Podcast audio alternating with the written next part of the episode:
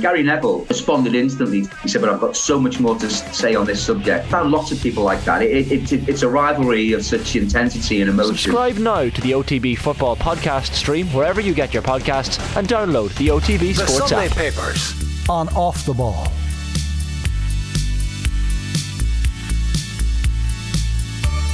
Now then, you're welcome along. Sunday Papers, Joe Malloy with you this afternoon. We'll go through the back pages to get the ball rolling. We have the Sunday Mirror, first of all. It's a picture of Jurgen Klopp, and the headline is United Must Cop It. So obviously the uh, press conferences in advance of Monday's game, and one of the issues which has arisen is the possibility of crowd trouble and maybe even a repeat of the game being abandoned. And so Klopp says if that was to happen as a result of Manchester United fans, then the points should go to Liverpool. We have the Observer here. Picture of the Arsenal players celebrating yesterday. Very comfortable top guns is the headline. Arsenal romped to summit thanks to a quickfire double for Odegaard. And then we have the back page of the Mail on Sunday. Sterling's rage at City. This is Raheem Sterling. He doesn't overly elaborate on the situation here, but he talks about how he left Man City and he was fuming at the treatment. So one of the quotes, for instance, is when you play your heart out, sacrifice some of your kids' birthdays and then get treated in a certain way, it's disappointing. At the time I was fuming, raging, but it's gone, it's in the past, and I can only focus on the present. So he doesn't actually say you get treated in a certain way, it's disappointing what that treatment was, but certainly he wasn't happy about it at the time. So that's Raheem Sterling on the back pages there. The Sunday Times front page, they have Arsenal celebrating yesterday as well, top gunners, and then beneath that Antony, the Brazilian player for Ajax. So Manchester United initially bid sixty million for him. They upped that to eighty million, and now it seems Ajax, like most clubs when they see Manchester United coming, are rubbing their hands, and they're going to up that to one hundred million for Antony, who scored eight league goals in twenty-three appearances under Ten Hag last season. So uh, eyebrows raised, I think, again there. Sunday Independent front page, and it's Harry Kane. Uh, scoring a landmark goal for uh, Spurs. So no player in the Premier League has scored more goals in the Premier League for one club. He's one hundred eighty-five for uh, Spurs. Obviously Shearer and others have scored more for clubs combined. And then beneath that, Klopp ready to pile more misery on hapless rivals. And finally, Sunday World. Again, it's Klopp, and it's that point about fan trouble potentially tomorrow, your problem. So Klopp saying the points should go to Liverpool. Very happy to say in studio, Cliona Foley, journalist and broadcaster. You're very welcome. Thanks, Joe. And Kieran Cunningham, chief sports writer with the Irish Daily Star, uh, joins us online. Hey, Kieran. Hi, how are you, Joe? Hi, Cliona. Just to uh, leave off on those front pages for a second, uh, Manchester United and Ajax and Antony, there's a very good just uh, summary of where Man United are by Duncan Castle's on that front page. So they're going to pay one hundred million for Antony, or they're going to try to. Then their owners, the Glazer family, under increasing su- uh, supporter pressure to sell the club to Jim Ratcliffe, who was born in Greater Manchester and supports the club. They have uh, Casemiro is going to get a big increase on his nine million euro Real Madrid salary to leave. They have uh, the point that United uh, bid for João Felix, one hundred thirty-five million euro, and were, were rejected. And they have Ten Hag is now willing to sell Ronaldo. And they have the story that Rashford has uh, encouraged P S G to continue with their interest. So that's a very good, quick mm. summary of the uh, yeah, it it's just seems all so reactive, Joe. Yeah. That uh, there doesn't seem to be proper planning. Like, uh, I don't think Casemiro or Antony, you know, that they were top of United's wanted list six weeks ago, or even a month ago. Definitely not at the start of the summer. And as you pointed out, you know, uh, for the fee they're paying and the wages they're going to give Antony, for someone who scored eight goals in a league where um, it's not the strongest and where Ajax would expect to score a lot of goals, you know, it's just to make the leap up. Casemiro, I think, is a really good player and has had a great career, but uh, his incentive to go to United must be the wages. You know, he's won five Champions Leagues, you know, he's, he's played at a top level. I know Real effectively bought his replacement. But he's, he seems to be there for a payday. And, you know, there might have been a bit of that with Raphael Varane. He slipped down the pecking order with United. He's not guaranteed with his place now. So United just seems a squad that's patched together by different managers with different ideas. And there's no real planning. The Glazers get most of the blame. But uh, in financial terms, a lot of money has been spent on players. And it still looks like a mess of a squad. Well, in Ronaldo, Varane and Casemiro, Real Madrid must think this is the greatest old folks home of all time. We just ship them on and get lots of money. It's fantastic. It's funny though, like for, for all that we talk about money and we always, you know, slag everybody off about the money and say, oh, people are signing for big money. It is interesting that Sterling Sterling came up with that line about, you know, you know, my value isn't being recognised and I miss time with my kids, and I just think that that's interesting. Like, I'm always kind of inclined to say, oh, they'll do anything for money and it's really only about the money. But what Sterling says in that piece, I think it was a general interview he did with Sky thing, is yeah. actually it isn't about the money sometimes, it's about the ego, or it's about how they feel valued, and there is a human element to all of that, and it's it is how well you manage people, oh, yeah. if you like. And sometimes I think I, f- I forget that, because I always go, oh, you see the billions and you just think, oh, for goodness sake, it's stupid money and it's it's all about money. And actually, he, what he's saying is, it isn't about the money mm. sometimes. It's about how they treat you. And I just think Rod Little has a piece today in the, in the Sunday Times, and and his whole point is that, yeah, everything, you know, it's, it is a complex, complete and utter crap fest, and everything has gone wrong. But he goes back to the thing is that they have never managed to get a manager that replaced Ferguson. Mm. You know. Yeah, he does make the argument that they've spent the billion. Yeah. To be fair to him, because it's the obvious riposte, they've oh. spent the billion in the worst way imaginable. Exactly. But they've spent a billion uh, nonetheless. It does feel like maybe we're entering some kind of endgame for the uh, Glazers. The sense in a couple of pieces is that they are genuine now about thinking about bringing in somebody else, and there is pressure obviously to sort out the stadium, and they've been accounting twenty-two years now, and that's mad, fallen behind as well. It's mad to think of that, that it's twenty-two years. It was, new age, like, yeah, it was a new age when it was built. From the cliff. Uh, yeah, it is mad when you, like, that's how quickly it just seems to be moving all the time. And it, the, it all comes down to Alex Ferguson uh, having a row over a racehorse. So, you know, Ferguson isn't blameless in this. Like, no, that's how the Glazers no. came in. Yeah. He worked under the Glazers. He never uh, raised a word. Uh, you know, he he was in a position of power, and he could have criticised them or could have put pressure on them. I mean, there's ambassadorial roles and various roles since then. It's mm. never He hasn't, mouth, yeah, so. yeah. And there's a, the Telegraph have a piece, the Indo have it today, just a, just a piece on what could happen if, the, you know, they're looking at the feeding frenzy on if it goes up for sale or who's going to buy it or the potential. And it's just a really, that for me was a really interesting piece. It might be worth people haven't looked at it, just in terms of what could happen, where it could go. I mean, really, all of this could be in the Sunday Business Post. Yeah. You know what I mean? It's a business story, but of course it's not a yeah, business story. I think the resident, Matt Cooper's actually done a big piece on the business. Yeah, you know, yeah. In the business post. Yes, yeah. I don't know how many million Ferguson gets for being an ambassador, but it's the best few million the Glazers spend every year to keep him quiet. Absolutely. Uh, Wayne Rooney, if you're interested, by the way, so he's often talking about Manchester United. He's uh, he's still shocked seven days on from the Brentford game, and uh, he couldn't get over the lack of work ethic. He said of the team, they're emotionless, there's no character, no heart in the team. He said, I'm not talking about every player. Harry Maguire will always try, Fred will always try, Scott McTominay may not be Paul Scholes or Michael Carrick, but he will always go out and show some balls. Those three have been trying to lift the group, but it comes down to individuals to take responsibility. Yeah. And then he mentioned there not other... A bit, uh, is there not a bit in that show in, uh, he's given the British players, you know, he's letting them off. A little bit, but he mentions Fred. You know, mentions Fred. Well, he mentions Fred, I suppose, yeah. Um, and it does talk about players throwing their arms up, and then players who make a, an eye-catching run to close down a goalkeeper, but they don't make a fifty-yard run back to stop an mm. attack. And uh, he says he wouldn't play Cristiano Ronaldo or Marcus uh, Rashford on Monday night, and he's very concerned about Rashford watching him. He says Casemiro will improve United, but but he's not sure if that's exactly what United need just now. It's not um, a priority. And he says then at the end of De Gea, he's okay with his feet, but he's not a keeper who's going to dominate games. And all in all, you you tot up Wayne Rooney's column, and it's all uh, very, very grim. Uh, Tommy Conlon, by the way, just in passing, I mean, the headline of, effectively of his piece sums it up. He's uh, he's highlighting a conversation between Pep Guardiola and a journalist during the week where the journalist asked in a couple of different ways, you already have quite the lead over Liverpool. And he's acknowledging this is a ridiculous question to ask two games in, but given the margins between the side and the yeah. likelihood that City won't really wobble all that much, barring injuries, it does feel like we are in danger of this thing. Well, well like ahead, g- generally, generally City hit the mid-ninety point mark. Yeah. And with Haaland on board, you would expect ninety-five points at least. So Liverpool... Uh, margin of error to hit anything around that. is already very tight, haven't dropped four points. Mm. And I wouldn't be surprised if Liverpool don't win. I think United, I think United will come up with some kind of response tomorrow.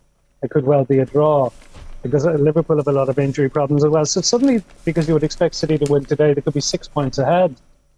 And I don't think there's anybody else realistic uh, rivals to City. Like, I can't see Tottenham, Arsenal or Chelsea putting it up to them over the course of the season.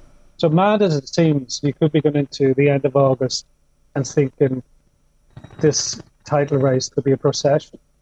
And that's that's Tommy's point, isn't it? That that's mm. the level of expertise and money and everything that's been spent. Now the margins of error are so tiny yeah. that actually, even though it seemed a crazy question and they kept trying to duck it, it wasn't a, it wasn't an outrageous no. question to be asked. There's a good piece. I thought I thought it was an interesting piece because the whole Liverpool United thing, people might be interested in the Sunday Times, Jonathan Norcroft, just on, you know, how the American owners of Liverpool, you know, were different in how they handed over control and, and what was done with them. And, and of course it finishes with that killer last line saying the evening before United's four nil humbling at Brentford, their under twenty-ones played Crystal Palace, they were trashed five one. Mm. You know, and that is like that's the, that's the concern, I think, for, for the many millions of Man United fans out there. It's not just what's happening with the senior team, but what could be happening, you know, somewhere down further in the club as well, in long term.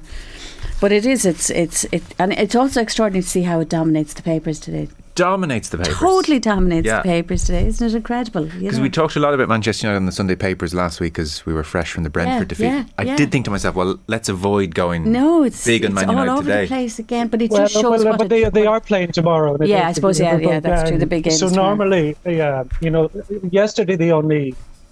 You know, Arsenal, Tottenham both played, but like Ch- City and Chelsea play today. Liverpool, United play tomorrow. So soccer-wise, yeah, it is a big uh, game. I can perfectly understand why that game is dominated the public today. And are you, because uh, we get contrasting feedback lightly here on the show. Are you thoroughly sick of all the talk of Manchester United, or do you readily accept this is a huge story and it's and it's a developing, unfolding story? Uh, of course, it's a, no. It's a huge. It's it's clearly a huge story. You can see why it's covered so much. I, I, I get a bit fed up with just people uh, saying it's all down to do with the Glazers. You know, I think players and coaches and managers, um, you know, like directors of football, and uh, you know, a lot of things that people were asking for were put in place. You know, and mm. you know the when a lot of these transfers were made. You know, the likes of Varane, uh, Jadon Sancho, the consensus was they were very good signings. So, and that's why I think I the know. Sterling story is interesting, because it does give you some insight into, you know, that it's not all about money, it's how you manage players, you know, even brilliant players, and just that whole ego element of players as well, and why they might not be, you know, tying in with each other or working well as a team. I just I, yeah. It's interesting. I did see, we're just saying to Joe here th- there's an interesting piece in the, which you don't expect to find it in the Culture magazine of the Sunday Times, yeah. on uh, you know Ryan Reynolds and Rob McElhenney and and, uh, and the Wrexham thing, and, and actually that's interesting as well. Just I think it, in some ways it ties in with it, even though it's a totally different end of things, but like they do look at, you know, because because of course there's a the Welcome to Wrexham, the, the documentary is coming up, and it's oh, I think in, it's opening in yeah. Disney soon. But, but, but ultimately it comes down to recruitment, Joe. That uh, and uh, that recruitment applies to managers and coaches as well. In twenty thirteen, United had a very good chance to get Klopp. You know, they met with Klopp. Um, you know, it seemed it could happen, and it didn't happen. And even with the Glazers there, if he was given anything like that billion. What would Klopp have done, even with the problems with the stadium and training ground? You would have think that he would have made significant progress. So ultimately it comes down to they got the wrong managers. David Moyes never had the pedigree. Louis van Gaal was a nineteen nineties relic. Mourinho was past his past, best. Yeah. Solskjaer was unproven. Ranić was out of the game a couple of years ago. And now they've taken a punt with Ten Hag, who has a lot to prove outside of the Dutch league. So they've never got the recruitment of manager rights since Ferguson. That, that, that's a very important part of it. That's exactly what the, the Rodley piece is about as well. Yeah. yeah. yeah. On Ryan Reynolds and Rob McElhenney, who bought Wrexham, a struggling Welsh club, as you said, it's in the Sunday Times Culture magazine, pages four and five. It's the cover story. Now, I think most of us couldn't get our heads around this, especially, you know, as, as Reynolds in particular was very open about the fact he knew nothing about nothing, yeah. football. And I must say, the fact that there is a Disney documentary has made me uh, doubly cynical. Although, yes. you know, the piece by Stephen Armstrong here does say, cynics may object that the plan was always to make a documentary rather than focusing purely on Wrexham. And needless to say, the owners have denied this um, completely, and they're they're at pains to say how much they've fallen in love with football. I'd no football knowledge beyond playing as a kid, Reynolds explained. Slowly but surely I engaged in everything from admin to community building, the business side, which I understand. Now my week is built around when Wrexham are next playing. I mean, who knows, maybe it is a very genuine thing. He's worth one hundred fifty million. I guess you got to fill your time you, somehow. Yeah, yeah, absolutely. And um, uh, they they quote uh, the guy who runs the Wrexham fans, and a guy called Andy Gilpin. Gilpin, and it is interesting. So he was saying, like, everybody was cynical as well when he Locals, came in. Locals yeah. were really cynical, and he was saying there was a Dover game. We were five two, then we were five two down, then we won at six five. The next game, he got a private plane to come over to watch. He's hooked.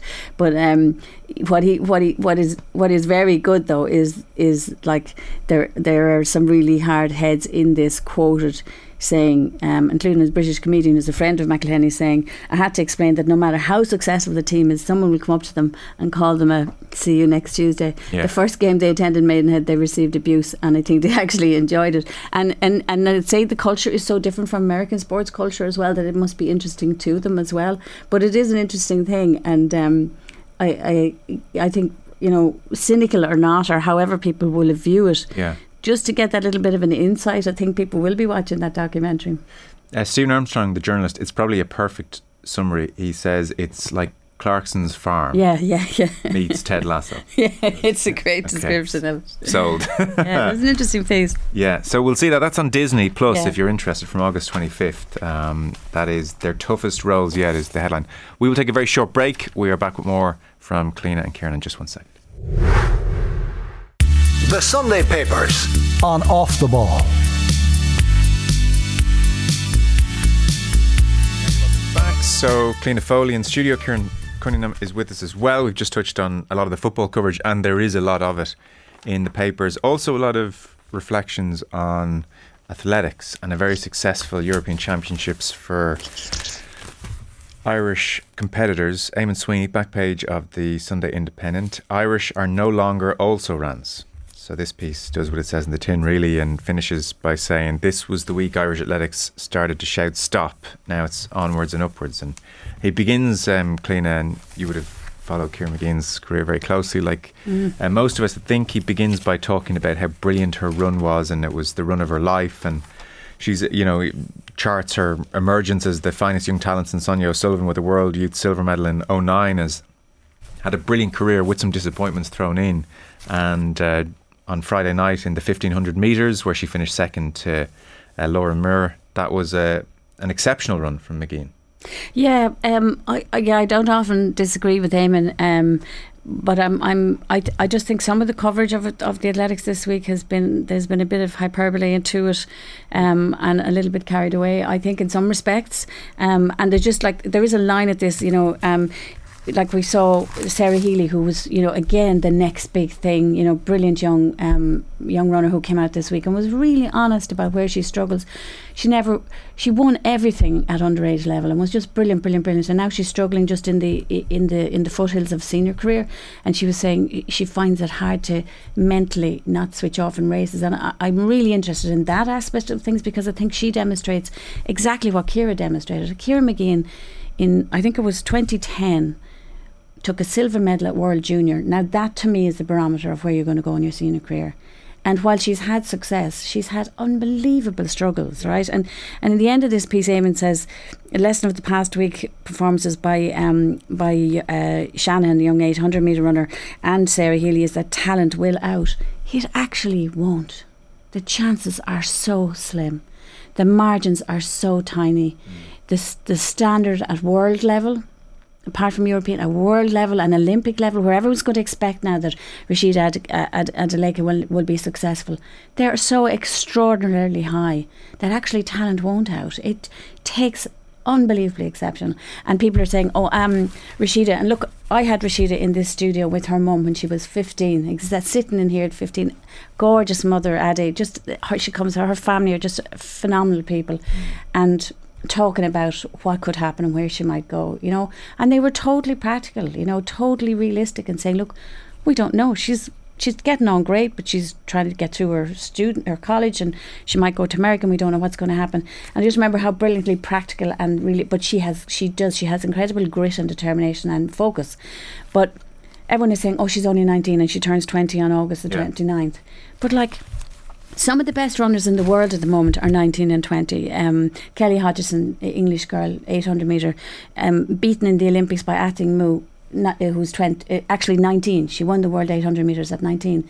Like, uh, uh, Rashida is not the only extraordinarily talented teenager in the sure. world. It just, there's such an ocean, you know. I, I don't know how Kieran feels as well, how you feel, but like, we, and, and it's so small here that when they have some success at this level, everyone thinks, oh, they're going to do it again and again and again.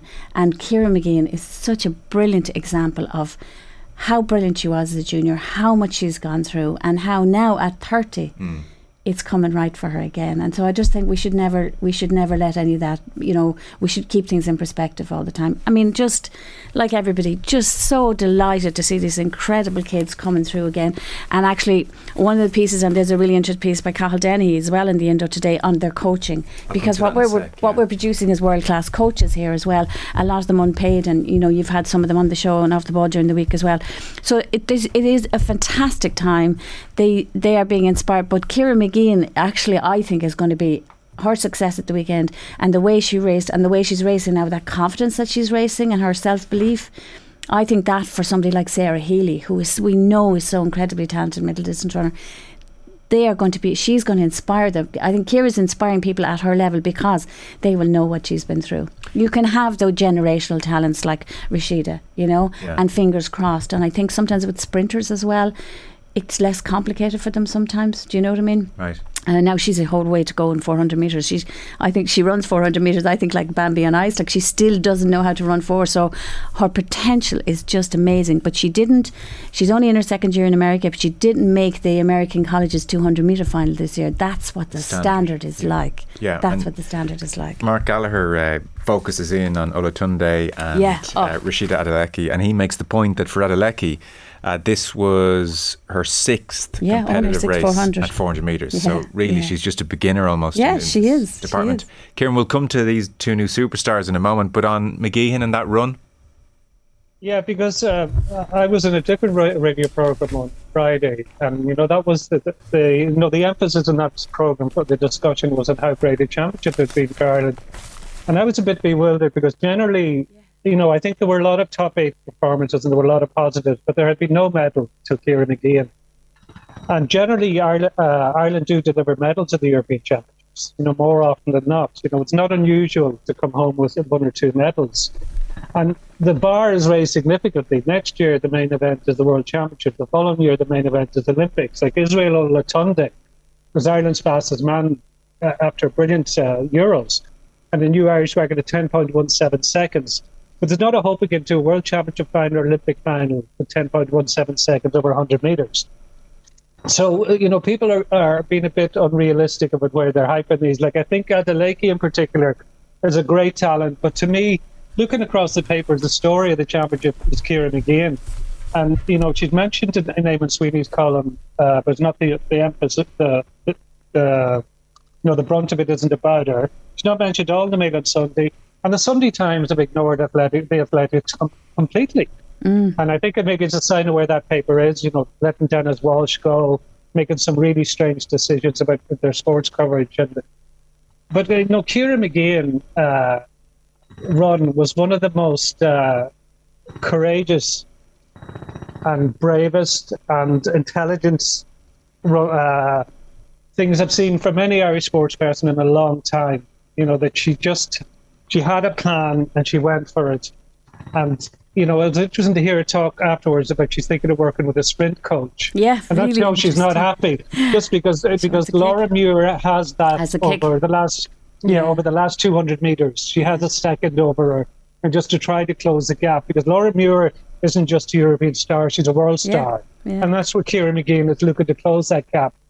And what Ciarán Mageean, like Cliona would say the same, um...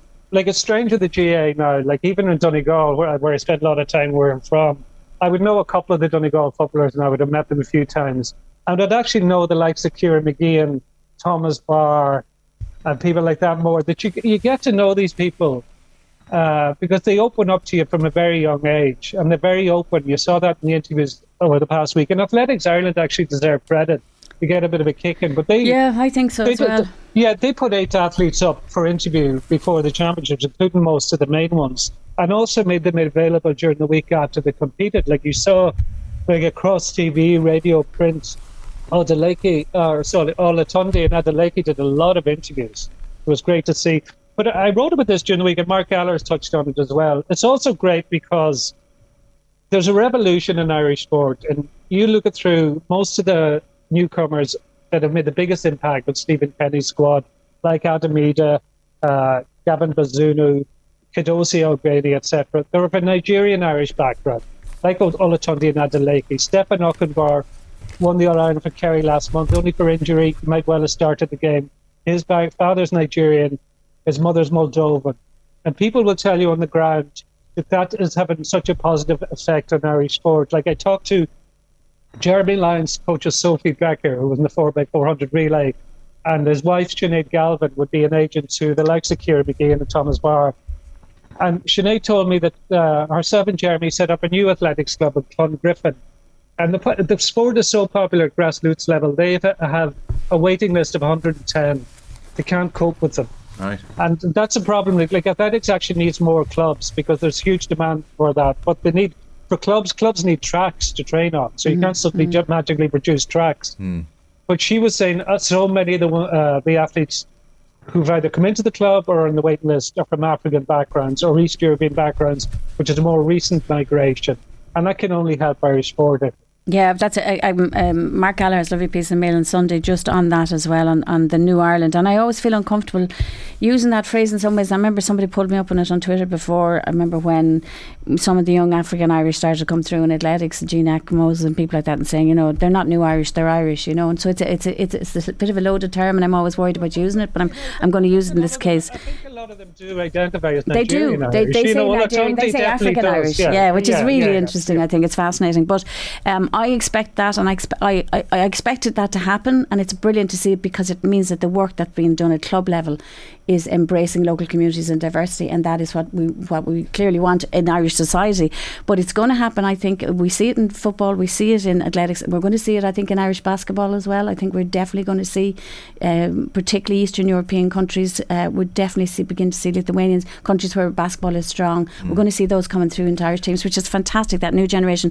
But the club thing is vital, and Mark's piece is lovely because mm. he goes to the root of it, and he talks to um, Cecil, Cecil Johnson, the guy out in Tala, yeah, and like Cecil, you know, in, and what he says is there's a character like Johnson in every athletics club in the country and every sports club in the country, let's be honest. You know, for the more than twenty years he served whatever role Tala A C has needed, chairman, press officer, secretary, and of course coach. And like without these people at grassroots level, this would not be happening, and that's why it's so important that coaching and support for coaching is really important. Athletics Ireland got it absolutely hammered in the post-Olympic review, um, but I think that from what I've seen, what happens is is actually their support for young athletes and through the Youth Olympics and everything is actually really good. It's when athletes get into those transitional phases, sometimes they and their coaches struggle because the money isn't there to help them get onto that next level. So this is where, that's why I think this is important, and I think it's really important that we're seeing, and he talks about it as well, and a couple of them talk about it as well. And by the way, Mark English's, you know, form as well in these Europeans, I think, is something to be to be praised as well. But like we're seeing Daniel Kilgallen, who who you've probably noticed, you've probably noticed, and Carl Denny mentions anyway, but like he, if Ray Dempsey got the Mayo job, there's talk that Daniel Kilgallen, um, that the sprints coach, could work with, with his group. One yeah. second, yeah. yeah. And can I can I just make a quick point, Daniel Kilgallen, because there's so many coaches and a lot of people. We'll come like to I mentioned in, Jeremy in, Lyons there. Yeah, go on, Joe. Go on. Sorry, we'll come to that piece because he deserves a proper mention. We'll come to that Carl Denny piece in a second, just to give people a sense of what Cecil Johnson is saying. Oh yeah, about it's lovely, lovely piece, Adeleke, yeah. for instance, who's now, you know, doing it on world stage and is over in America. I mean, he remembers in Tala. As a young girl, you could see she was a special talent. She was only eleven when she first came to the club. She was trying lots of different events. It was only a few years ago that she was winning the long jump in the Dublin Championship and coming third in the high jump. She ran cross country that year too, which was three thousand five hundred metres. She didn't specialise in sprints until she was fourteen. She played basketball, she played badminton. Yeah. She was six foot one at fifteen. You see, we well, mustn't she... forget that's her stature. Apart she's from everything else, she is yeah. gifted physically, but she's making the most of her gifts, and she's brilliantly, she's brilliant application and discipline and ambition. I love her ambition. I take your point totally on the hyperbole maybe around the games. I think the real excitement is that in Adeleke and Olatunde, nobody is expecting them to win Olympic golds or Olympic medals necessarily, yeah. but just that for the first time in an age that we as Irish fans might oh, have a presence oh, in sprinting yeah. events. Oh, of course, yeah, I understand that. That's, that. Like, so that's right, key yeah. to it, Joe. Tune in for the good are, stuff. Yeah, yeah, yeah. yeah those are the yeah. events we'd never expected. Yes, you're so best. right. Yeah, that's, that's so right. That's, that's that, that, that is and, the bottom line. And yeah, also, because we've been watching fifty k walks and four hundred meter hurdles. And I don't have the attention span. Those are the events we'd normally focus on. Well, and also, yeah, you're right. five thousand and ten. Never think of having an interest in the sprint final. Exactly, and also, as you say, it's not as nerve-wracking too. ten thousand, five thousand metres we watched Sonia for years and the distance events, and by the yeah. time you get to the end of them you're a wreck, as apart from watching them. It, that's so true about that. And also their attitude is so is so positive and so charismatic and so ambitious mm. so ambitious that they have no qualms about thinking I can be the best in the world. I just love that. Olatunde's attitude is fantastic. I mean, I knew hers was really good, but his is fantastic as yeah. well. So uh, just to mention that, let's I mean we can't do any story without a Mayo man involved somewhere, so uh, yeah. this is page ten eleven of the Sunday Independent. So we've mentioned these two superstar sprinters, and a man who deserves uh, huge credit is Daniel Kilgallen. He's from Ballinan, County Mayo. And effectively, he has at different points coached uh, both Adeleke and uh, Olatunde, and Adeleke's gone on to... He kind of inherited Olatunde more. Yeah, yeah exactly. Yeah. She's gone on to the States, to and now yeah. he's worked with Olatunde and brought him up to speed. And what I mean, I suppose what jumps out about the interview is, is the point you've made, which is that effectively, you know, there's a real wing and a prayer policy here in Irish sport that we should be aware of. This guy is doing this for basically... no money. Like he has, he does a bit of work with D C U, and he's now been given a very short-term contract with Athletics Ireland. But his work with these two superstars that we've been praising is effectively uh, volunteer work, and he makes you know his money by doing. If, as Cleena said, if Ray Dempsey gets in as Mayo manager, he might work with the team and get some money that way. But in effect, we don't have a policy here. There, like this is just. We're very lucky that he's given up his time and that he came in contact with these athletes and he was able to do it. But even he talks about the um, demands of the job. He got quite emotional at one stage on Friday in Munich when he was talking to Carl Dennehy, who wrote this piece, and mm. how his wife, Cleena, is at home. She's a full-time job. He's got children. He said, you get upset because you feel so bad. You're here worrying about check marks. But my wife has a full-time job, two kids. A lot of coaches wander around with guilt because we're affecting other areas of our life. It can get overwhelming. And at the end of every season, you see it in a lot of coaches' faces. So kind of an amazing insight into what he's um, done. And he talked about how with Adeleke, she had injuries, so he had to completely redo her form. That's so she, you know, she wouldn't be as susceptible to injuries. And Olatunde as well. He had to, as the piece says, uh, his ego had to take the hits as girls outpaced him in sessions of three hundred metre reps, but he stuck at it and they worked through, you know, twenty twenty where the pandemic was on, and he's matured and he's he's got up to speed. But what just jumped out to me more than anything, Cleena, is that point that this guy, Daniel Kilgallen, has obviously done a very good job with these two new superstars. Yeah.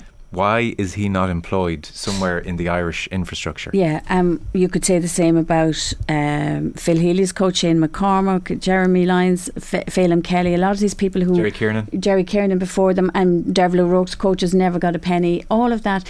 Our problem has always been that, like, we'd go to the major championships and you'd see an army of coaches with the British team, and you know there are loads of them all paid, and yeah. the money wasn't here, the size of the country isn't there, but there is definitely at this point, and it's all we've always they've always argued this, that there has to be a way to support coaches to, to do this job professionally. Certainly to be able to to get, to give them the money to allow them to go around the world, which some of them do at their own cost, to learn from other coaches, because that's basically what they're doing at yeah. the moment, and a lot of them are just juggling, voluntary coaches who juggle with a full-time job, um, and this is this is a jump that Ireland has to make, I think, in a lot of sports, not just in, in athletics, but it is like who pays the coaches, mm. do you know, because you can't be depending forever on, and if you're yeah. if you're in this um, if you're in this altitude, you know, if you're reaching this altitude with young athletes, how will we how will we help the coaches to maintain their expertise and to keep moving along with them, you know? And, and what I love about them is their attitude. And I know you probably both have seen this before. They used to, you get v- coaches before who were very um, sort of, you know, minding their athlete, wouldn't share information. I mean, Daniel Kilgallen did an interview on Off the Ball during the week, and he, he, he gave credit to every single person who was working with his athletes and the previous coaches who worked with them. Um, I think um, the man Fox was the man who used to coach Rashida out in uh, Tala originally. I think Daniel, might be Daniel Fox, might be his name. I could have that wrong. So I love that attitude. They're now collaborating, these young coaches. They're sharing information. They're willing to work together. They're willing to let athletes work together. And that has been missing in Irish athletics for a long time. And I think there's a big sea change in attitude there with the coaches. But they need support, probably. They do. And Ciarán, have to find that money. You know, I, you, know you look at... You, I, I passed the new Children's Hospital, Joe. Sorry for interrupting you today. Well, that's been good value. Which has... Exactly. And I'm just thinking, imagine if you just got one million of that and could put that into coaching. Yeah. In for Irish sports, Irish coaches. Beg the question, Ciarán, when we see the uh, funding going to sports, I suppose, like G A A, which can very much stand on their own two feet if we have things out of kilter. Well, I think it brings up the whole issue of funding across the board, because politicians love funding where, you know, they can be seen to give a check to a star name, or they can be they can cut the ribbon at a new impressive facility, whereas the Institute of Sport or the Aquatic Centre or whatever. But putting money into coaching doesn't give you a photo op. No. You know, no, it, and it might take years for it to bear fruition, but it's the most fundamental investment that's needed now in Irish sport, that across the board, so many talented Irish coaches, you know, from hockey to boxing, are now working mm-hmm. overseas mm-hmm. because they can't get a full-time job here. You know, and it says a lot that the supposedly amateur sports in the G A A can give some income to the, some of these coaches when they go in and help out.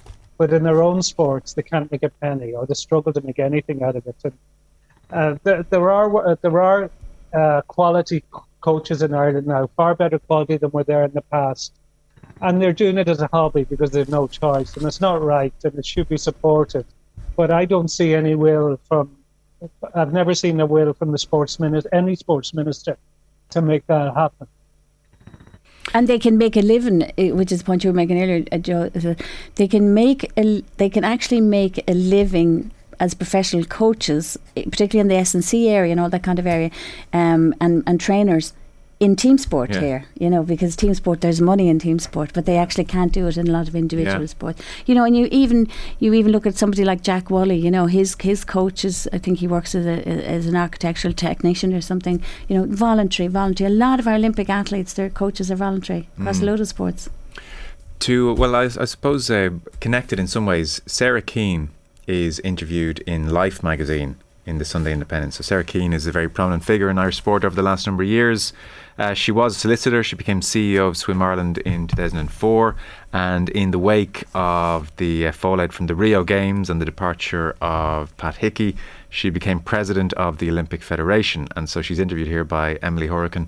It's, it's very much a profile piece. So for instance, the conversation we've just had about funding or policy, none of that is really talked about here, and maybe that's fair enough. This is more of a profile piece about someone who's had an, uh, having an extraordinary career, really, and, and that's the jumping off point in this interview. Uh, Sarah Keane has the kind of C V that inspires respect, certainly, perhaps a little envy, and and definitely a degree of how, is the opener. She's been C E O of Swim Ireland for almost twenty years, during which time the organisation has gone from just two employees to a staff of thirty-nine with a revenue of four point five million. She's president of the Olympic Federation of Ireland, on the board of the Central Bank, and a talented swimmer who has represented Ireland at water polo. She also has three children. So that's pretty impressive, I think you would have to say. And I suppose, Ciarán, the main thrust of the article as it navigates through Keane's career is really her expanding on the juggling act that that all is. Yeah, and and also, which I didn't probably realise a bit about her, and she's a very powerful figure in Irish sport. I mean, one of the most important people really as president of the Olympic Federation, and very involved in the International Olympic Federation, and also because of the whole restructuring of Irish swimming and, and the Olympics as well. But what struck me about it is she, there's just one line in it. I just think it's really, really important, and she, which is, which is she says, people ask, I get asked, how do you... Well, first, I, I didn't realise, kind of, she kind of accidentally fell into a lot of these things. It wasn't as strategic as I thought. She's a very strategic person. But the other thing is, she's asked, how do you manage everything? You know, how do you... And, and she says, the way I manage everything is by failing at some things, and that can affect your confidence. And I think that's a really interesting thing, because it applies to athletes and it applies to coaches. Very often coaches have this dilemma of... It, which exactly is exactly what uh, Daniel Gallen said. You feel guilty about neglecting one area of your life, particularly your children's lives or whatever, um, And she she, she says you, you fail. You fail at some things and you have to accept that you're not going to do everything yeah. perfectly. So I thought that was really good.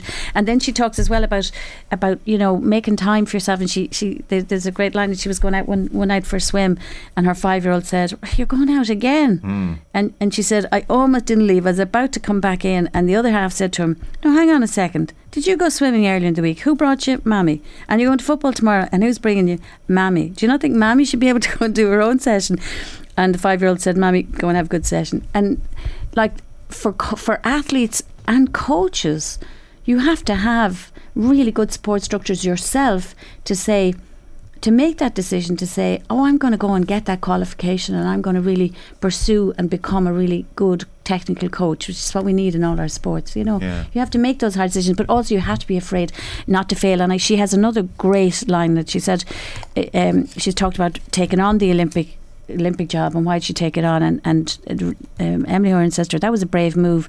And she says, I guess it was brave. That's one of the things that I ask myself now as I look back and as I'm getting older. Can you continue to be brave? It's harder to be brave as time goes on. Yeah, I think that happens to a lot of people with age. For sure. In sport as well as everything else. Even when you're managing teams, you less. The younger you are, the the better risk taking you are. Less to lose. Yeah, less to yeah, lose. Yeah, yeah. I remember Oisin McConnell talking about once, and he said, um, as you get older, you, you realise things can go wrong. Yeah. Whereas you've no fear when you're younger. Like yeah. another thing, you know, you see that with the likes of Adeleke and Olatunde, you know that. Everything's great this week, mm. you know. Like uh, Adeleke talked about uh, being injury-free all year. She had fifty-one races. Like next year, who knows what could happen? That's phenomenal. The legal and, no, these things yeah. knock you back. Yes, like that's why Ciarán Mageean had to come through so much. Yeah, so many knockbacks, and you know, uh, and the fact that she's when well, she's put a huge amount of work into uh, her sports psychology with Katie Kerr, because she had to get mentally stronger because she had to deal with all those setbacks. And I think, uh, you know, Sarah Healy has started that process. And I think it will stand her down the line. But generally, uh, and I sometimes see it a lot of, with a lot of athletes in different sports, the best days come early. And that could be down to a lack of fear at a younger age. Mm. Uh, Sarah Keane's background, I know you two are familiar with it, I wasn't au fait with everything. Like there's a great scene where her dad phoned her and said, you haven't filled out your C E O form. Yeah, I didn't know I didn't know that actually. Yeah, she's like, yeah. well, can you fill it out for me? And got very angry at her and saying, this is your future. So she stuck down law, figured it, you know, wouldn't be too bad. And she's asked about her career, and I, I love that she said, I think I'm very lucky. I'm educated. Yeah. I think anyone who does anything really in life has had a fair degree of Uh, look, and she said, I feel very uh, privileged. And she went to U C D, swimming scholarship in Ohio. Life was very different. This was thirty years ago. I learned an awful lot about life. It was amazing. I'd almost never seen a black person. Cleveland is sixty percent black. Condoms were freely available in the dorms. I came from a very Catholic Ireland to the States where I met people who were choosing their religion. That alone, in a way, it was probably a sensory overload in a year. She came back. But there's the bravery. She had a four-year scholarship and she quit it after a year. That she knew that she wanted yeah. to live in Ireland, so obviously that's a big decision. A yeah. law degree here more applicable, and um, yeah, yeah, just very interesting stuff. Yeah, I thought, I thought it was interesting because I think what she, you know, that whole bravery thing and that and that not being afraid to fail. I think that applies to athletes and coaches and administrators. Yeah. You know, and we're and it's so important. We've often talked about governance as well. You know, that comes the whole way through sport, really. And she said something about the guilt that I think, um, well, mothers yeah. in particular probably feel. Yeah, and yeah, she, absolutely. She had a great line that her mother worked very hard and was often away. And she, uh, of that guilt, because I suspect maybe mothers now of a generation who are working full time for the first time are feeling that guilt. But Sarah Keane's mother was away a lot. And what she said was, I always saw that and always saw it in a positive way. It gave me confidence when I decided I wanted to keep working after having my kids. I didn't worry about the fact that I wasn't there all the time because I had that and it didn't affect me. So I guess it's nice when you've been when through you know it as a kid. Yeah. yeah, when you know that it's yeah you can yeah, that it's that it can make you strong. Actually, she's saying yeah, exactly. So you get a great a sense piece. of, of yeah. her as a person for sure. I don't have any sense of what kind of job she's doing. Yeah, that's it. Well, and the piece isn't on that, really. Exactly. I, I don't yeah. even mean from yeah. the piece. I get the piece, but I, I don't know if either of you two have a sense of the Olympic Federation or the changes, or is it well, going? The, the, the, the, the good, the good, the most positive aspect is we don't talk about it much. Yeah, yeah. you know, there, there, there have been it's not in the cele- news. yeah, there are celebrity. You know, there've been a lot of celebrity sports administrators in Ireland. But the last thing you want from a sports administrator to be a celebrity, mm. or for your federation to be making headlines on the front pages. And generally the Olympic Federation and Swim Ireland are getting along with things in a low-key fashion. which would indicate things are going well. Yeah, and I do think they're, they're, the the Olympic movement, where it is good at, and where we're seeing it now, is that Olatunde and people like him uh, and and and Rashida as well, they've had success at Youth Olympics and Junior Olympics, and people say, oh, what's that about? And what do you send them all the way across, you know, over to, you know, Argentina for whatever and all that? But actually, it, they are benefiting from the yeah, experiences yeah. they're having at that level, you know, and they're coming up against athletes that they beat when they were fifteen or seventeen and uh, or beat them when they were fifteen or seventeen. And now they're, you know, I always remember Gillian O'Sullivan, uh, our, our first medalist in, in Olympic race walking, and telling me one time she won a she won a world silver uh, world silver I think it was two thousand three in Paris, and I remember her saying the previous year I think she was away training in high altitude and she saw the world champion and she started watching her and she realised she trains exactly the same way I do. She mm. doesn't do anything humanises magical. Yeah. Totally humanises them, and also gives you confidence in what you're doing and thinking actually what we're doing in Ireland is right, because we're quite disconnected, you know, yeah, yeah. geographically and everywhere we're quite disconnected from, and that's why our coaches, it costs them money to go abroad and do courses and do all this kind of stuff, you know, and, and plug into high technical talent elsewhere, even if that's like, you know, going to Austra- Australia to work with Sonia's, you know, husband Phelim Kelly has done that. They go, you know, they put a lot of effort into um, making themselves expert, and they really, I think, need more financial support. Yeah. Uh, that's a very fair answer, Kieran, and the fact it's all running smoothly and there's no uh, scandals is a good sign. The last sports administrator I remember in Life magazine was in the rooftop party. Slightly different occasion here. Oh, halcyon days. A, t- a timeless image. I have it all here. Very choose. um I, a kind of a broad question. We'll finish up in just a moment on Eden Derry being the home of women's boxing, which is amazing. Uh, I, I totally passed me by, I must say. On G A A split season coverage then, we have Christy O'Connor writing about the rise of the sweeper-keeper. We have Colm O'Rourke talking about the difficulties at finding the right cut-off point for minor grade age level. We have Joe Brawley on his four rule changes to save football. We have Nadine Doherty talking about...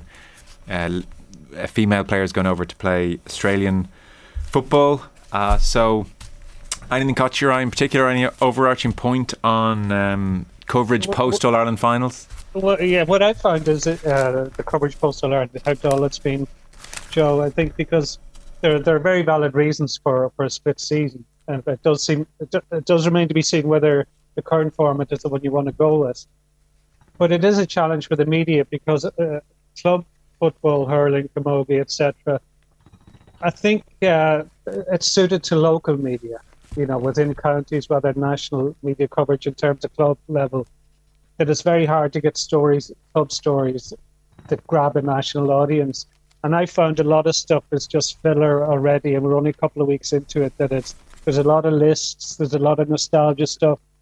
Like Joe Brawley's column and the rules he would like is quite interesting, but I think he's He's mentioned these rule changes three or four times in the past. Like, it's nothing new, really. Um, like, so uh, I think, you know, we're into August. We're only into, you know, the there's another week in August, and inter-county action doesn't start up for another four or five months. So I think it will be a challenge for G A A reporters and people, because across the board in the media, there is a feeling that you need to have some G A A content every day. And It's you can, so I don't know what what we're looking at it when when the barrel does seem to be scraped at some uh, uh, already, you know, with some of the stuff I've read across the last couple of weeks. It's I, difficult. Yeah, well, I think I, I I think I sometimes think that the interest in the club championships is overstated. I think it's very local. I just you know that will be the test now. Will be how do you maintain the interest in it? There are brilliant. There are always brilliant individual. you know, stories there, and there's loads of human interest stories there. How how you translate that and, and keep a national audience will be interesting to see how that happens. Um, Brawley's one it was interesting today, I think, because he brings a lot of his ideas together, but he doesn't think the, he doesn't mention the one, far be, me, far be it for me to tell Joe Brawley how to do his job, but he doesn't mention the one thing that I think would change uh, Gaelic football hugely, and n- never mind about the sweepers and all the rest, and that is don't allow a score to be scored by the hand. It would change totally how many scores are from outside, and also the action in the goalmouth would change it totally. But that's a, that's a different one. And I do can I, I do us, want. Can I, can I give us four rules? Because if, oh, yeah. if, if, if I was listening, one at home, of them is too complicated. If I was listening at home, I'd be screaming, "Give me the bloody four rules!" Four rules, go, Joe. uh, Number one, goalkeeper cannot take a pass from an outfield player. Infringement would be a penalty. Uh, number two, at adult level, at adult level, the kick out must be kicked from the thirteen metre line, and it must go oh, beyond, beyond the forty-five. forty-five. Yeah.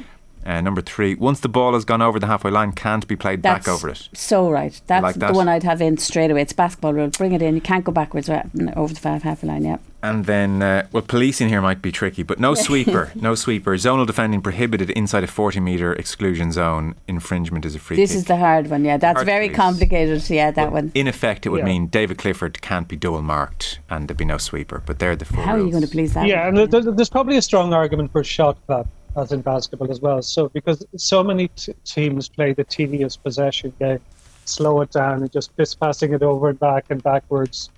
And like uh, you know, we've seen it in some games, teams keeping the ball for yeah, thirty seconds, yeah. three playing minutes, donkey, three as he calls it. yeah, and not not even attempting a shot in yeah. three, over three minutes possession. And if you if you had thirty seconds to get a shot off, it would be hard. And if you would have to have a specific official, I think, to time it. A referee couldn't do it.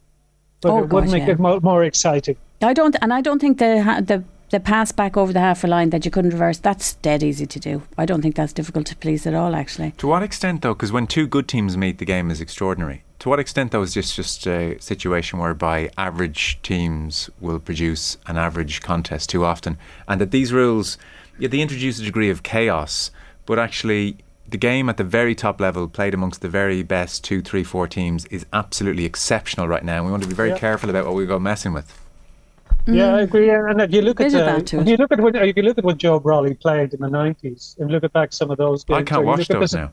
Yeah, or you look at the balls at great games in the seventies, like it's primitive Stone Age football. I would, it's I, bad. It's just bad in a different way. A different bad way. Football yeah. now is bad, but bad football back then was bad in a different way. Like I'd have con- so, uh, you know that um, you have to kick it past the forty-five. Like so, yeah. if, if one team are on top in midfield, well then, effectively you're destroying the contest because the team who mightn't have a competitive midfield have no. But that's B. always been that way. But yeah. if you just have to keep booting it to their two six foot six midfielders and they keep winning the ball, that'll be the dullest contest of all time. Whereas at least if they have the option exactly. of going short and re- maintaining yeah, yeah, possession, yeah, like yeah. you got yeah. the mark. So you see, the mark has caused havoc as well. I'm not. A, I'm not a fan of the mark, the particular forward mark. I don't make see any right yeah. sense of that. You can't defend if you you know David Clifford wins four frees, scores four frees. How can you how can you defend yeah. against that? It's crazy. Rule. It always breaks your heart when Clifford or someone comes and takes a mark, and instead of them turning and running oh. at goal, the oh. game stops. Yeah, it's nuts. Yeah. You know, I, the one uh, the one the one thing I do like to see some coverage of actually, um, and Nadine Doherty has some in the Sunday Indo, and Malachy Clerken had some in the Irish Times Saturday, is the exodus of women's players to the A F L W, and just some discussion of that, because I think that it's right to be a discussion on it. We're going to have twenty-one really good women's footballers not playing for the counties this year because or next season because of the change in the A F L calendar, um, and I just think like Nadine's piece, people will be very interested by it. She's saying, you know, it'll it'll level out, it'll sort itself out. Yes. But I disagree, because women are going to Australia because the conditions in, in Australia are way better than here, where if you get injured here, you're paying for your own injuries, you don't get expenses, you don't get a lot of things that the male players get that, that, that doesn't impinge on their lives as much. And I think that's why you're getting such an exodus to A F L W. It's because well, it's harder to be a female yeah. Gaelic footballer here and play at the very top level than it be, is to be a male. Yeah, to be fair to Nadine Doherty in her piece, I think absolutely agree with you that the interest will always be here to go, but I think she's arguing the league is just in its infancy over there, and so they need to populate the league with players, and there's going to be a lag between the National Academy, which has been set up, it's in its sixth year. Yes, in in, in A F L W. Homegrown, yeah. homegrown players will take yeah, over. Yeah, and there was a bit of that in the men's where they weren't looking to recruit abroad as much. But you know, like it, it is affecting women's teams here, and when and like some and some counties it won't affect them as much because yeah. they have the depth of players. So Sinead Goldrick, Dublin, you know, could afford to lose something like Cork. But look at Tipperary, who've lost two really brilliant players, and, and Camogie has been affected as well because one of them play, is a brilliant Jude player. So like it it is having an impact. What I like to see is, I like to see pieces like this by Dinadine who, who make you think about it and make people talk about it.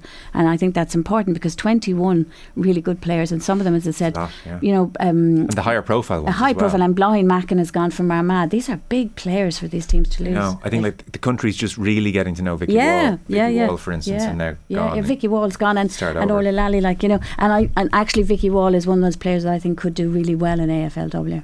Yeah, I think she's suited to, to the game. It, yeah. yeah, I think she's really suited to the game. So it's going to be interesting, but it's brilliant to see it being discussed and to see to see that kind of coverage of it in the papers and space for it. Uh, you both picked out this piece. So um, Liam Burton in Eden Derry. In effect, and this had passed me by, Kieran, but in effect, Eden Derry has become the home of women's boxing internationally. So this is Sean McGoldrick in the Sunday Independent, and he paints the beginnings of this gym in Eden Derry. It was fin- founded in nineteen thirty-three. And had to beg, borrow and steal and move to different locations, from badminton halls to G A A clubs, until it got its own premises eventually. And so at the moment, uh, this has become almost a destination point for female boxers all over the world, that there are uh, female boxers here, Irish grown, who are, you know, amongst the best in the world to spar against. And so you've got, you know, like Canadian boxer Jordan Conrad, trained in Derry last week, said it's the place to come. I can't get so many quality rounds of sparring anywhere else. Everybody in Canadian boxing knows about Eden Derry's centre of excellence. It's where all the elite females want to come and train. Uh, Sweden was the first country to send a full squad. Poland came next. Canada made two trips in the space of a few months. Now virtually every country in Europe sends female squads, and boxers keep returning to Uh, this gym in Eden Derry. So it's, Mary's, it's, yeah. it's a pretty extraordinary uh, story, Ciarán. Yeah, um, like Lee Morley Burton, uh, I would have engaged with him a bit on social media over the years, because he's somebody that always fights the corner for boxing here, the positives of the sport, and uh, you know, particularly the positives for, for young girls and women.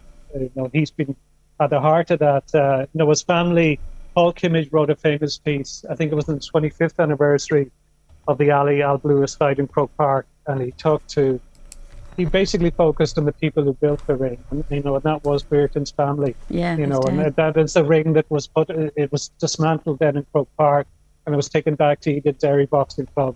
You know, that's a great part of the story, but, you know, uh, it's easy to forget, you know, because there's a side piece on this by Eamon Sweeney, and it goes into what has been won by Irish boxers this year in at amateur level in different competitions, and it's kind of gone under the radar a bit. And I think it's partly because boxing, Irish boxing, both at amateur and professional level, its image has taken such a battery. And the you know at amateur level, the I A B A is an absolute mess.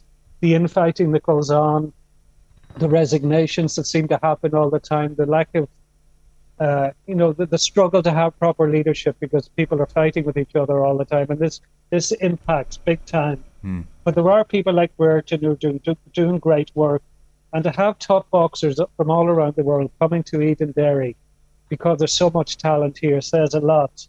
You know, and he has been recognised worldwide. He worked with the Cayman Islands, he worked with Sierra Leone, you know, but his heart is in Eden Derry, and that is as much a hothouse of sport, the skip arenas for rowing, but the you interesting, know, the hot house for boxing. Yeah, the, and the interesting thing was, and I remember I, I talked to him a few years ago, and I was I was fascinated by him. I have to say, it's to my to my own shame that I didn't get him on the podcast. But um, he, he he admits himself that when Katie Taylor won in twenty ten, his daughter said, "Oh God, you know, we should be doing something for her," and he was like, "Oh, girls can't box," and now he's just he became this unbelievable advocate for women's boxing. So what he's what he's done in the last few years, I think twenty. I'm not sure whether the la- when twenty. twenty nineteen, certainly I remember he had two hundred thirty female boxers from all over the world. I think it was twenty-five countries, and they used to come and have this international women's sparring in Eden Derry for a week. Mm-hmm. Like Mary, Mary, the famous Mary Com, the incredible Indian boxer, six-time world champion, she's been in Eden Derry loads of times, and he went around to all the local businesses and he got them all to sponsor. So like they, you, you'll feed them one day and you'll feed them another and you'll keep those in right. your B and B, and he did all these deals. And it's extraordinary what he's been doing down there. Absolutely amazing what he's doing doing down there. And over the years as well, he's been a very vocal critic, because he then he started saying, "Look, what are the I A B A doing, and why aren't they doing it?" And so he fell out in a big way with the I A B A, right. and this covers it as well. But it's a great piece by Sean McGoldrick, and really well worth listening. And I was amazed. I was looking at his Twitter feed, I don't know when, a couple of months ago, and I saw uh, boxing director or something in uh, for the Cayman Islands, and I went, how did that happen? And this explains how that happened as well. And there was a great photo of him at the World Championships, because he's there in his Cayman Island t-shirt, and he's on a he's on a on a rostrum with um, Lisa O'Rourke and Amy Broadhurst after they won the World Championship title. So he's a massive advocate for female boxing, has been bringing in international world-class boxers and young boxers, young female boxers, for this particular women's clinic that's run down in, in Edenderry, which he has organised for years. For I don't know, I don't know when its then started. I'd say maybe mid mid two thousands or mid two thousand and tens. Yeah, he's the development manager with the Cayman Islands. Cayman Islands. I mean, I just went, only Liam Burton could could be involved in that, but he is really um, he's just been such a vocal supporter, and he's on everybody's case all the time, and, and, and his Twitter feed is, you know, really one to follow. Look, as well, the man likes to split his time between Edenderry and the Cayman Islands. I mean, it's absolutely fun. But I mean, but some of the stuff to, he's go, done, you, go, you go, what? Really, you did that? Really? Yeah. He's incredible. But it goes back, it goes back to, to what we were talking about before. You know, he has to go abroad to get paid work as a coach. Yeah, he went for a job at the yeah, I B A, didn't get it. So yeah, a, yeah well, he was, he's, I think he's a businessman. I mean, because when he was doing a lot of this stuff, he was using all his business contacts, and not afraid to yeah. lean on a local politician or two as well to get some money out of them. Yeah, because he's, he's got quarter of a million in grants for Edenderry for yeah. the boxing club, which is great, because a lot of boxing clubs are deprived of funding. But he had to take that on himself, as he makes clear. Like, he had to make the calls and basically berate and cajole a lot of politicians. And he had a run in with one politician's wife. He said he was he was a bit short tempered on the phone with her. He didn't realise it was a uh, politician's wife, but but it worked for him. You know, he did get funds for them, and you know, you have to fight your corner. There's a great, so much of the funding goes to the big sports. Yeah, there's a great picture on his, one of his Twitter. Uh, his Twitter Sorry, when, when Kieran says he's a bit short with the minister's wife, he told her to f off, and short, the minister rang back. It's like, just tell my wife to f off. And yet, I'd say the minister probably listened to whoever. Oh, he was. Says they're yeah. good friends. Yeah, yeah, there you go. That's him. No, he is. He is a very, very interesting man. It's a great piece, lovely photo of him, and there's a great picture on his Twitter feed. If you go back into it, of his dad building the ring in uh, Croke Park, Park for, for, Ali. for Ali, yeah, yeah, yeah. Cool. Which is the fiftieth anniversary this year, isn't it? So yeah, it links in with all of that. Some of that two hundred fifty k Kieran mentioned, the most recent thing they did was install cameras above the rings yeah. for sixteen thousand. So it means when, for instance, there's an Indian boxer over training, yeah. her coaches can watch via YouTube at home and see the training session. And he, he, he posts videos. You see the videos down there. Like, as I said, it, it's a one week in August that he does this international women's camp. They all right. come for, from all over the world. But if you look at the little videos that he puts up, yeah. little girls down there training. Going, I mean, oh, oh my goodness, it's amazing. I, I was wondering, because Sean Goldrick does right, outside the tightly knit boxing community, few in Edenderry realise that the girl ahead of them in the supermarket yeah. could be a world champion. It, I presume people in Edenderry are pretty aware of it now. Maybe not. Maybe it is just uh, kind of. Well, they probably just say, "Oh, that's one of you know one of the women in doing the training camp for Liam," but they wouldn't be aware of their status. The caliber, probably. the caliber yeah. of people. It's Mary Com. I mean, Katie Taylor will talked about Mary Com for years. You know, super, super, superstar. There yeah, you go. Great. I mean, just to the passion people can develop, and and what's incredible, as I said, is that they were boxing people, but he wasn't initially an advocate for women at all. And his daughter said, "Oh, hold on.